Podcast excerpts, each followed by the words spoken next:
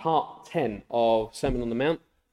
This one is judgment and discernment. Um, this one is where Jesus moves on to this subject of judgment. This is uh, probably one that people would want to know about. This is one that people ask quite often Am I able to judge?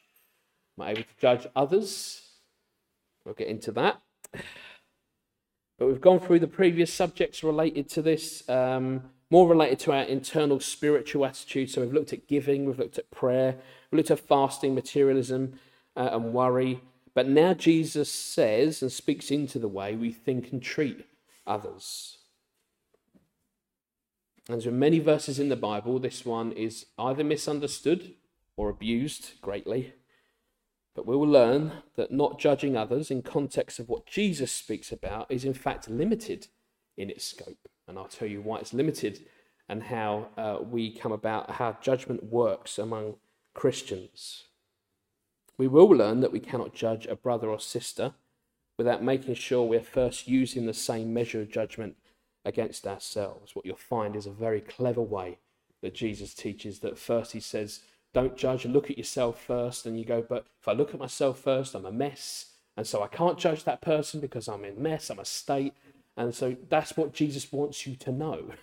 It's what Jesus was doing on purpose. It wasn't by accident uh, that he is trying to show you that. Jesus' theme so far in the Sermon on the Mount is about being careful not to be the hypocrite. Don't be the hypocrite. Not to rush the judgment requires the fruit of the Spirit to be active and working in our own lives. And we'll also see that all of this has to come with balance. As the saying goes, we don't throw the baby out with the bathwater because we're, we don't judge. There's a very careful way that this scripture, the way Jesus taught, has been carefully constructed so that we can do it in the proper and right way. Jesus teaches us that there's a limit to how much uh, we work on uh, hardening hearts and discern when it's time to leave those people alone to the conviction of their position. So there's a limitation in how far we go. Also, with people, uh, even as much as we want them to be saved, uh, at the point we know their hearts, hearts are fully hardened, uh, Jesus says, step back. Uh, don't waste the treasure of Scripture on people who are not willing, purposefully, purposefully willing not to receive it. So, let's have a look. What does it say? What does it say? Let's look at the first verse, first two verses. Do not judge, or you too will be judged. For in the same way you judge others, you will be judged, and with the measure you use, it will be measured to you. With this command, Jesus warns against passing judgment upon others, because when we do so, we'll be judged in a similar manner. Very simple to understand. That's what Jesus says in the text. And so, whilst Jesus does not prohibit the judgment of others, he requires that our judgment be completely fair and that we only judge others by a standard we would also like to be judged by. Jesus says that God will measure to us according to the same measure we use for others. So, we are to be generous, loving, seeking forgiveness and showing forgiveness. We should only judge another's behavior when we are mindful of the fact that we ourselves will be judged. And we should consider how we, how we would want to be judged. There's not much more you can get from that just by what it says. It's very clear and very direct. Uh, imagine for a second that you will be facing the King of Kings and on the day, he says, Because you judge that person in a way that was hypocritical, I'm going to use that same measure to judge you. And what do you think will happen? You will fail. We will fail. So he goes on. He says, Why do you look at the speck of sawdust in your brother's eye and pay no attention to the plank in your own eye? How can you say to your brother, Let me take the speck out of your eye, when all the time there's a plank in your own eye? You hypocrite. First take the plank out of your own eye, and then you will see clearly to remove the speck from your brother's eye. Jesus says in these verses how we are generally far more tolerant to our own sin than we are to the sin of others. Jesus indicates that the one with the plank in his or her eye, own eye, would not immediately be aware of it. He's blind, we are blind to our obvious flaws. Jesus then says that to correct the fault of someone else, when we ourselves have the same or even greater fault, means we are guilty of the accusation of being a hypocrite. And so, whilst Jesus didn't say that it was wrong for us to help our brother with the speck in his eye, it's, it's a better thing first to deal with the plank in our own eye. Can I take one example of what this looks like? When you're on an aeroplane, if you've been on one, you know what they say during the announcement with the gas mask, the oxygen mask rather? Help yourself first, sort yourself out, and then help others. Same principle, isn't it amazing? There's like there's some there's some Christian deep theology on a plane. It's amazing in the announcement. So when I when I hear that, I remember, oh yeah, help yourself first. Make sure you're sorted, and then help others. Be sure, and in this case, be sure not to be the hypocrite. He goes on, verse six: Do not give dogs what is sacred. Do not throw your pearls to pigs. If you do, then uh, they may trample them under their feet and turn and tear you to pieces. Uh, Jesus says we must discern what is right and good, when is right and good to continue to preach the gospel to someone. You should be careful that precious things, especially the gospel, uh, are not given to those who will receive them with contempt. Uh, in the same way, we talked about, it's probably a couple of months ago, we talked about how uh, if we go so far with the gospel that we're making people angry, it, then we stop because they're not receiving it in the right spirit. They're not going to receive it in the right spirit. And listen, there's, there is no uh, rule that says you stop entirely. There may be a period where you need to step back and say, they're just not in the right place to receive this or continue to receive uh, scripture that I'm giving them. Maybe there's a time just to stop, just to hold back and see what God does. And so Jesus says that our pearls of the precious gospel may only confuse those who do not believe, who are blinded to the truth. And this, he says, may only expose the gospel to the ridicule of a hardened heart. So just to be very careful uh, in how we, how far we go with, this, with particular people uh, and uh, how, we, how far we share the gospel, because there is a limit and we don't want to waste our time, we want to use it well and efficiently uh, to share the gospel. Okay, let's look at meaning and application. Uh, this is. I thought this would be a shorter one, if I'm honest. There's only six verses. It didn't turn out that way. uh, because there's a lot, and it's great. I, I, I love looking at it, and I love just learning to see what God had uh, for us today, and for me, most certainly when I was writing it and preparing for it. Um, but these judge, let's start with this. These verses on judgment they've often been used out of context and, and mostly by people who are not Christian. Mostly by people who know very little about the Bible itself. I think in our society today, we have this need to look for acceptance in everything. We have this need that we want to we want everything to obey us in that we want we want to be whoever we want to be. And we want the things that don't accept it to accept it. We want to make our dreams a reality. So anything that gets in our way, it should change and it should allow me to have my dreams. We see this so much with the Bible. We see so much with Christianity uh, that people want the Bible to change its mind. It wants scripture to be something else. It doesn't want judgment. People don't want the responsibility of choice when they choose to not have God in their lives. So scripture is twisted. Do not judge. Ah. But the, doesn't the Bible say, as non Christians will say to you, do not judge? It, it does. But can we have a conversation? Because this is that's not what it actually means in terms of me talking to you as a non Christian, let me say this if you've chosen not to be with God, You've chosen the judgment that God has already ordained in not choosing Him, which is to go to hell. I don't need to judge you because God has judged you already, and you've made that choice to be with Him.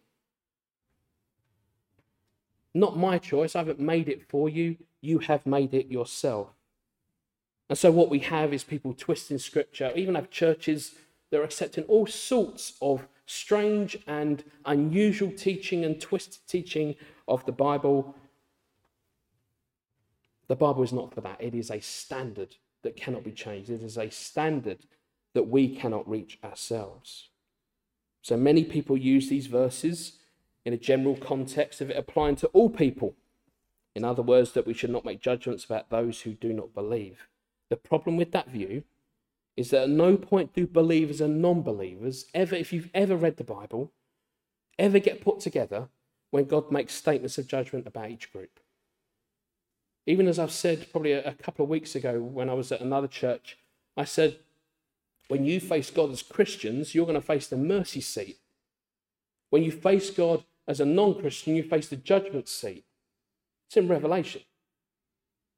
There's a big difference between the two. Judgment seat, you're coming, you're not believing, and what's going to happen is there's going to be a stack of books and pages about your life and about how you've just not lived to God. And God's going to read them all out to you. We're, we're supposing, because that's the imagery. Then the mercy seat. Guess what? Your life is still going to be read out to you. Your life is still going to be read out to you as Christians, and God's going to say, These are all the things against you. These are all the things that make you a sinner, that make you condemned to hell.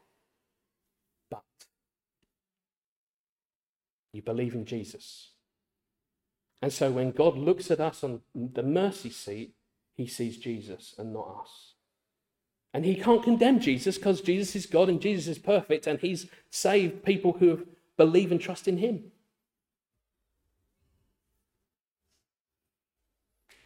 At no point does God ever confuse believers and non believers. Uh, Romans 8, verses 1 to 4 says this Therefore, there is now no condemnation. Another one. I thought I'd choose another verse that gets twisted out of context. There's now no, no condemnation. You can't condemn me, says it in the Bible. That's true if you're in Christ. For those who are in Christ Jesus. Because through Christ Jesus, the Lord, the Spirit, who gives life, has set you free from the law of sin and death. For what the law was powerless to do because it was weakened by the flesh, God did by sending his own Son in the likeness of sinful flesh to be a sin offering. And so he condemned sin in the flesh in order that the righteous requirement of the law might be fully met in us who do not live according to the flesh, but according to the Spirit. This is just one such example of those uh, who live to the flesh as opposed to living in the Spirit.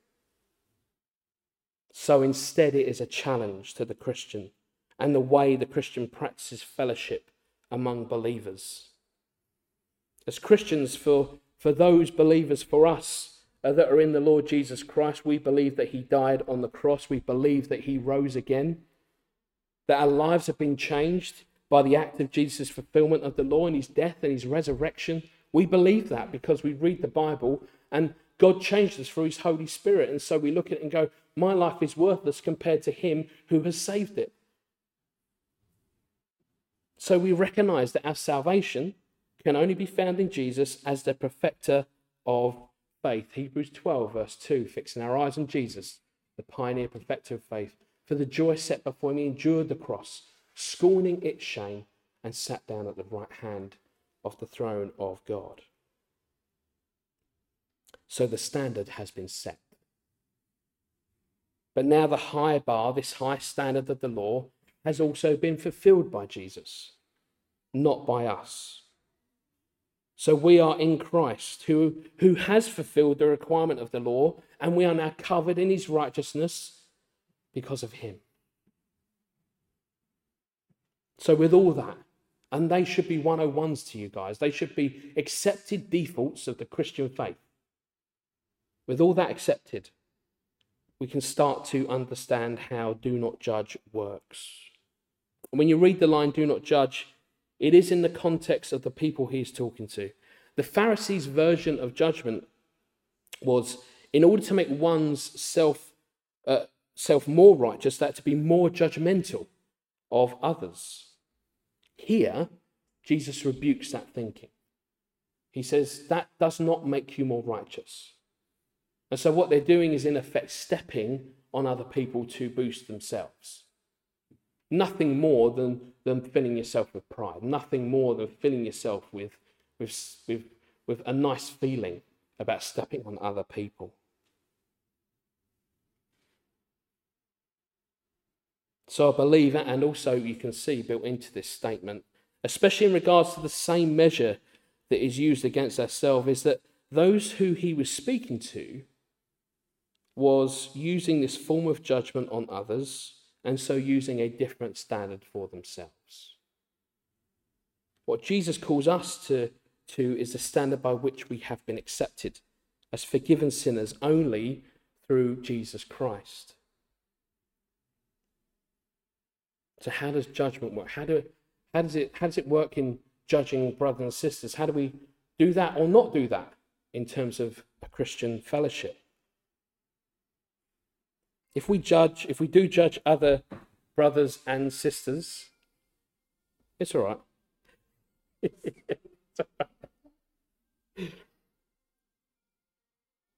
I've forgotten many times, by the way. I've forgotten so many times to turn my phone off so many times. I tell you what, though, Angela, good teaching point, by the way. What you're thinking in your mind right now. Judging anyone? Yeah, judging her? that came in just the right time, I'm telling you. That was just the timing is impeccable. But if we do judge other brothers and sisters, we do it to the standard by which we have also been judged we first have been found guilty by the law. So we're guilty regardless of how well you try and keep it, you're guilty. We're all guilty. And our sentence is death and eternity in hell. That is the standard. That's set, it's there. But for those who believe and accepted Jesus as our Lord and Saviour, we have been judged through Christ alone. Not because we're any good, not because we can offer something, not because, hey, when we get there, and God is, stand, and God is judging us, and Jesus is right there, and He's going to do all the work for us. We're going to go, yeah, but it's me and Jesus, right? We did this together. No, you didn't. No, no, no, no, no. He did nothing. Jesus did everything that was required to bring you to salvation and to save all of us. So we've been judged through Christ alone to be forgiven and the sentence not only commuted, as in reduced, but made entirely innocent.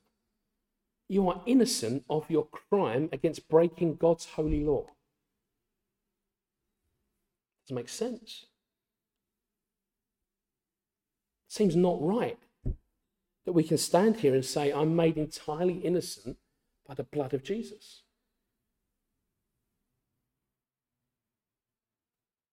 So now the question is, and I'm sure you might be asking it, excuse me, can we judge others?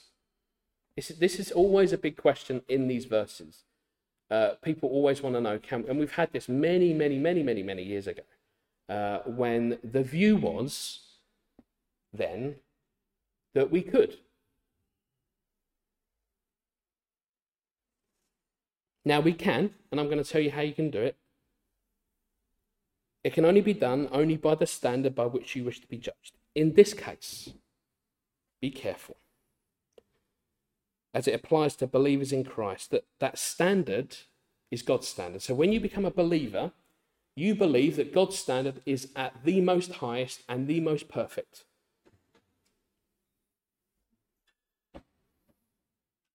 And that we can never attain.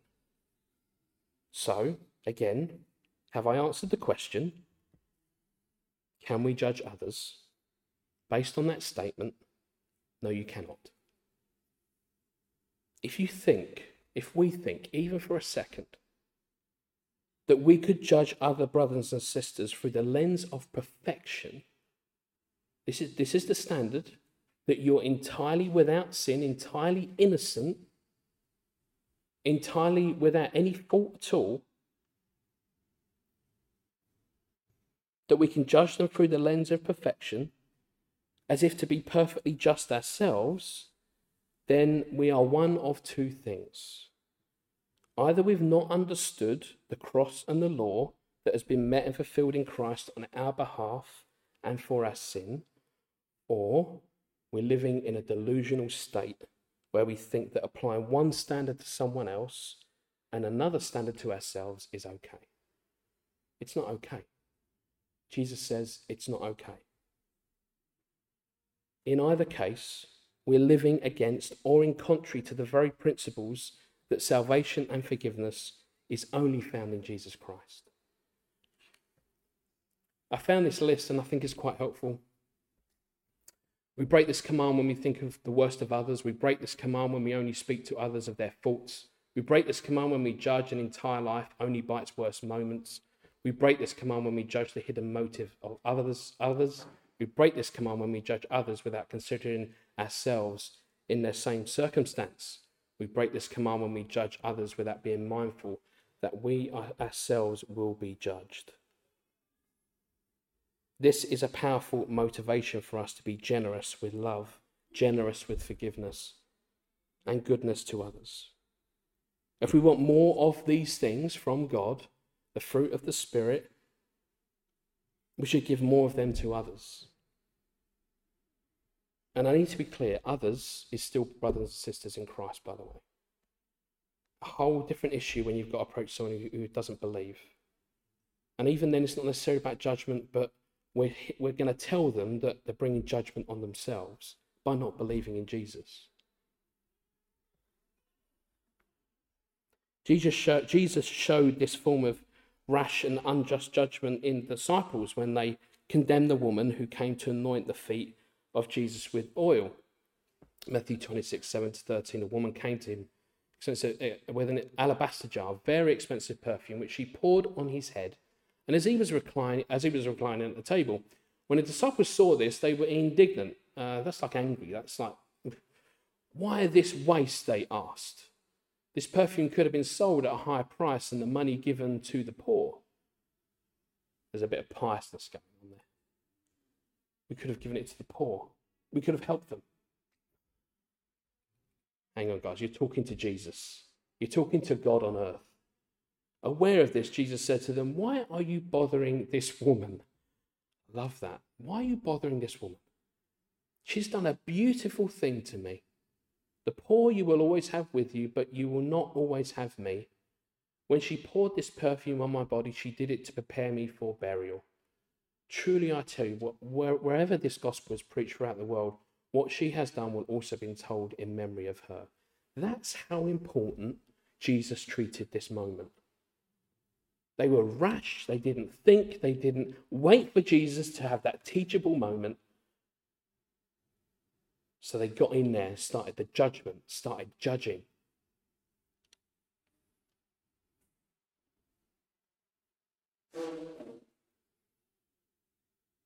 This is probably the plank in the eye of the disciples.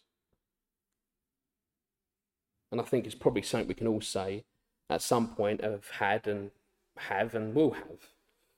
And in fact, the plank in this case, I believe, is found in Scripture. We can see this in uh, James 1 19 to 21. My dear brothers and sisters, take note of this. Everyone should be quick to listen, slow to speak, and slow to become angry. Same indignant, same, same thing. Because human anger does not produce the righteousness that God desires. Therefore, get rid of all moral filth and the evil that is so prevalent, and humbly accept the word planted in you, which can save you. I thought she was wasting something. Jesus said she had done a good work that would always be remembered. They had a rash, harsh, unjust judgment. So, what happens then? Is it that we just don't do anything? Is it that we just say, well, we, we can't judge, so we just we let things slide, we let things go because Jesus said, don't judge. Verse 5 of our reading says, You hypocrite, first take the plank out of your own eye, then you will see clearly to remove the speck from your brother's eye. You need to notice the words being used here. It's not don't do it. It's not don't take the speck out of your brother's eye, your sister's eye. Make sure you're set right with God. Make sure you are right with Him. And then help your brother. Help your sister. So instead of judgment, it's help. It's to bring help to them. Notice he doesn't say, once you remove the plank, judge your brother and sister all you want because you're great. You're fantastic. Look how awesome you are. And yeah, have a go at them, put them down. He doesn't say that, does he? I thought this picture might be helpful. I like the bird on the plank, by the way.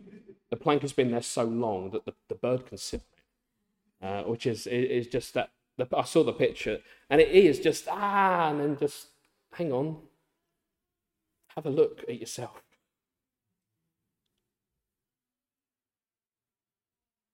It says, help your brother and sister.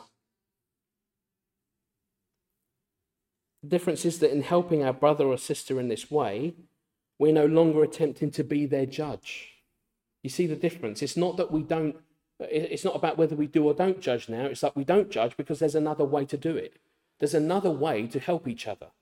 There's another way to make sure that we each aren't falling off the path, that we're not wandering off somewhere else. Instead, the speck and the log analogy is to give us an alternative approach. But it's without making sin completely admissible, completely uh, without um, discernment.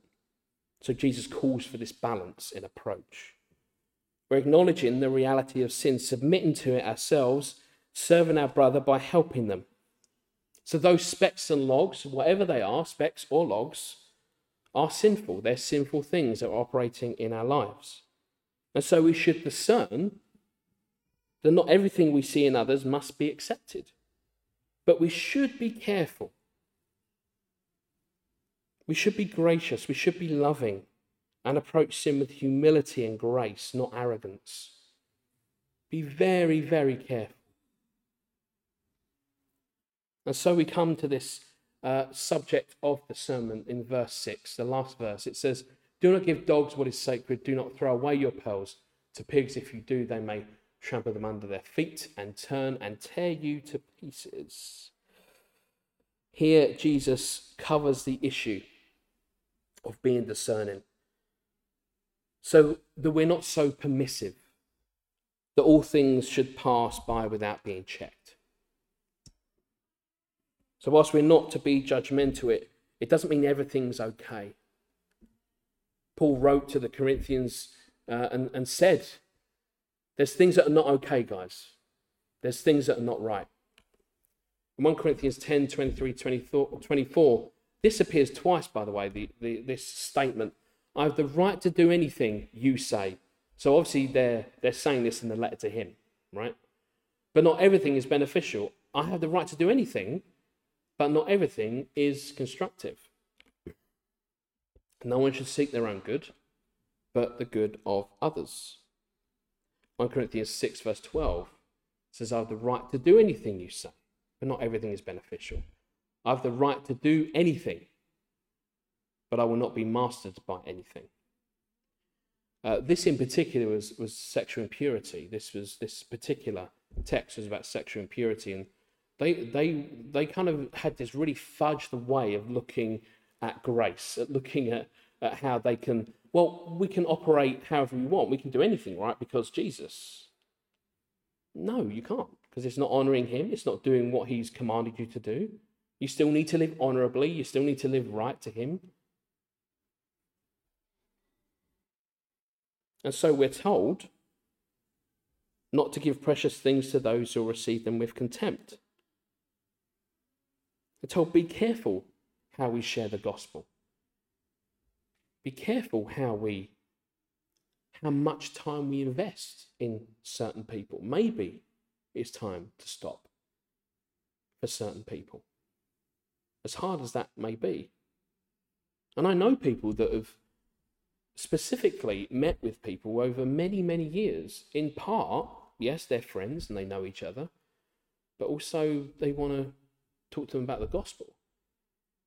But I've known some people to be doing that for six, seven, eight years and nothing's changed. So at some point, we surely have to ask ourselves Am I asking them to make the choice, or am I trying to make the choice for them?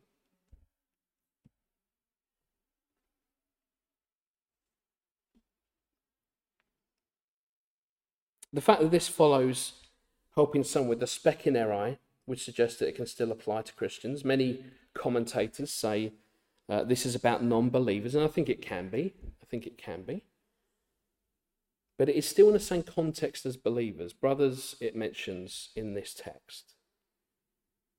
But I wonder if this is really about two things. One, how we are to discern if sin is active and dominant in another brother or sister. And two, how far we go with them to remove the speck. In all cases, it is about discernment in the use of our time and the extent to which we go to share the gospel. In Jewish culture, dogs were rarely pets. They were compared to today. I mean, there's no way they'd be kept as pets. But uh, I mean, we almost worship pets, right? We worship dogs and cats and all sorts. I mean, it's it's incredible the level of support that pets get, right? And the outcry, the outpouring of of dogs being treated bad. Look, I'm not I'm not saying that it's okay to treat dogs and cats badly or any animal badly. I'm just saying, guys, there's there's a there's a chain. There's an order of things that God has set.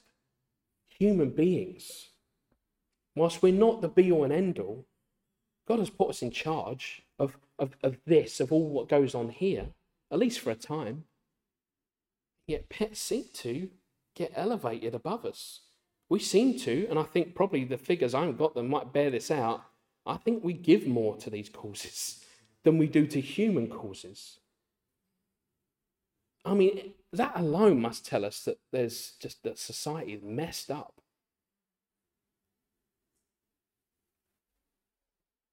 I was watching a film yesterday uh, for research purposes, actually, uh, because of uh, a, a, ministry.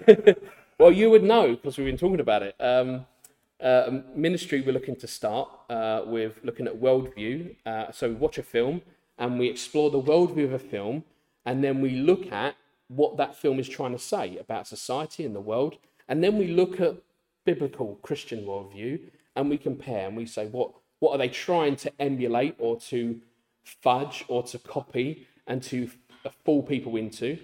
Uh, and then what is a Christian worldview from the Bible? How does that sit against it? So I was watching this film and quite finished it. It's such a long film, uh, and it's uh, one of the Superman films. Um, which one is it now? I don't want to get the wrong one. It's the one we're going to watch, and it's completely gone. There's about hundred films of Superman, isn't there? Man of Steel. Thank you. Yes, Man of Steel. And uh, there's very much a lot of imagery uh, in this film of Jesus. Um, and it and it's and it's incredibly sad to watch. But we do this, don't we? We uh, we've I've seen in this film. This is what kind of prompted me to share with you. There's a scene. I don't want to spoil it, but it's not really a significant scene. Superman's dad, or his his, his earthly dad, as it were, during a tornado, he runs off and he goes and saves or tries to save some people in a car. So he runs in and the tornado is coming to. He doesn't want Clark, Superman, he's a young man, to come out to show that he's got powers. So he says, No, no, stay there. Don't, because if people see you've got special powers, they'll know you're not. So he goes, gets the, gets the person out, the little girl, I think it was. She runs off. He's about to go. And then what he hears? A bark. There's a dog in the car. You know what he does? Now listen, I love dogs, but I'm telling you, if a tornado is coming towards me and there's a dog in the car, I'm sorry, dog. I'm going. I'm leaving. It is incredible, though, the picture that it paints of us, of what we do. We put so much into things that really we should be concentrating on something else more, on people that are persecuted for their faith, who are who are going out and don't care about whether they get killed tomorrow. People who, who can't live on their own, who can't survive on the money that they have. But, you know, give it to the dogs. But as Jesus says, don't do that. don't give it to the dogs.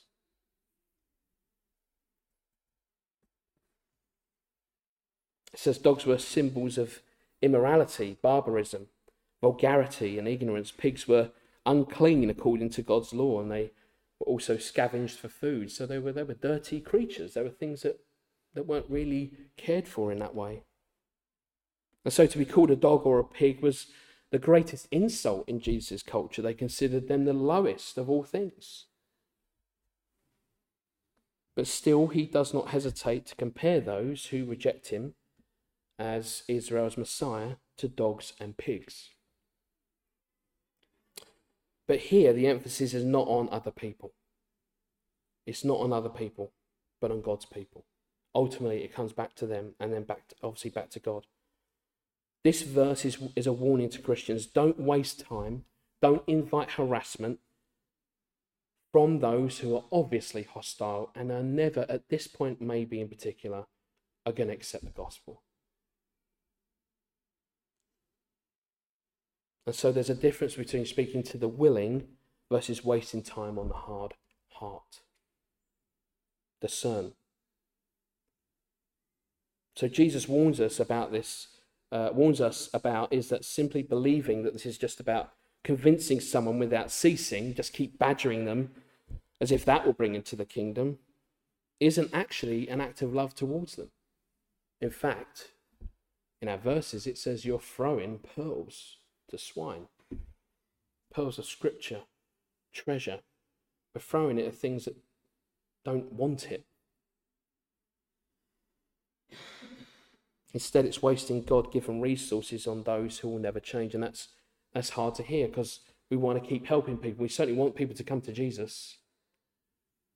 But maybe, maybe sometimes our absence might help that.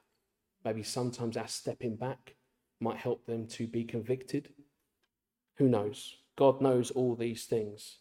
Matthew 15, 8 to 14 says, These people honor me with their lips, but their hearts are far from me. They worship me in vain. Their teachings are merely human rules. Jesus called the crowd to him and said, Listen and understand. What goes into someone's mouth does not defile them, but what comes out of their mouth is that is what defiles them. Then the disciples came to him and asked, Do you know that the Pharisees were offended when they heard this? He replied, Every plant that my heavenly Father has not planted will be pulled up by its roots. Leave them, they are blind guides. If the blind lead the blind, both will fall into the pit. Listen, it's okay because Jesus said it's okay. At some point where the heart is so hard that someone is just not going to receive what you're going to say about the gospel, just leave them, walk away. Now, it may be that you come back to them. But we're not going to waste our time if people are obviously, visibly,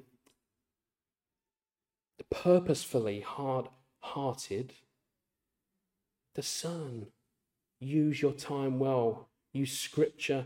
Use your gospel evangelism well. Target, as it were. Acts 19, verse 9 says, But some of them became obstinate. They refused to believe and publicly maligned the way. So Paul left them. He just walked away. He's gone.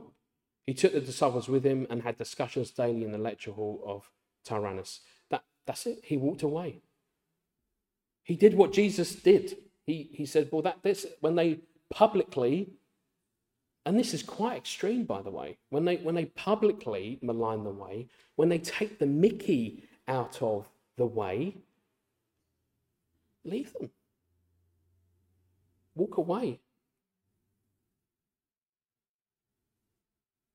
Jesus did not make this statement to discourage us, however, from sharing the gospel. Previously in the very in this very sermon, Jesus told us to let our light shine before the world. That is true. But Jesus said this is a call to discernment and to encourage us to look for prepared hearts that are ready to receive. When we find such open hearts, we can then trust that God has already been working upon them and is still working in them. So we come to that principle of this subject of judgment and discernment. As we look after one another and open ourselves to accountability to God, so we should be careful in how we practice that accountability among each other. Whilst we don't stand in judgment of those in Christ, when we see the speck in someone else's eye, we should look at ourselves first. We should ask ourselves Am I able to approach my brother or sister with a motive that has God's best interest at the center of it? Or is my motive because I just don't like it? Because here's what happens. I'm going to tell you the trap you fall into when it's not about a motive that you think, actually, I think that's what God would want for them. Here's what happens when we go down the other road everything becomes about rule keeping, everything becomes legalism. And that road is going to go nowhere. Jesus came to fulfill the law, and the law is now complete. I no longer live to the law, says Paul, I live to the Spirit. My flesh still, still wants to obey the law. It still wants to. It still wants. It still. It still tries. It still tries to earn. Paul says, but my spirit, which is what I've got through Jesus Christ, that serves Him. The desire to serve Him. Not because I did well. Not because I kept this or that.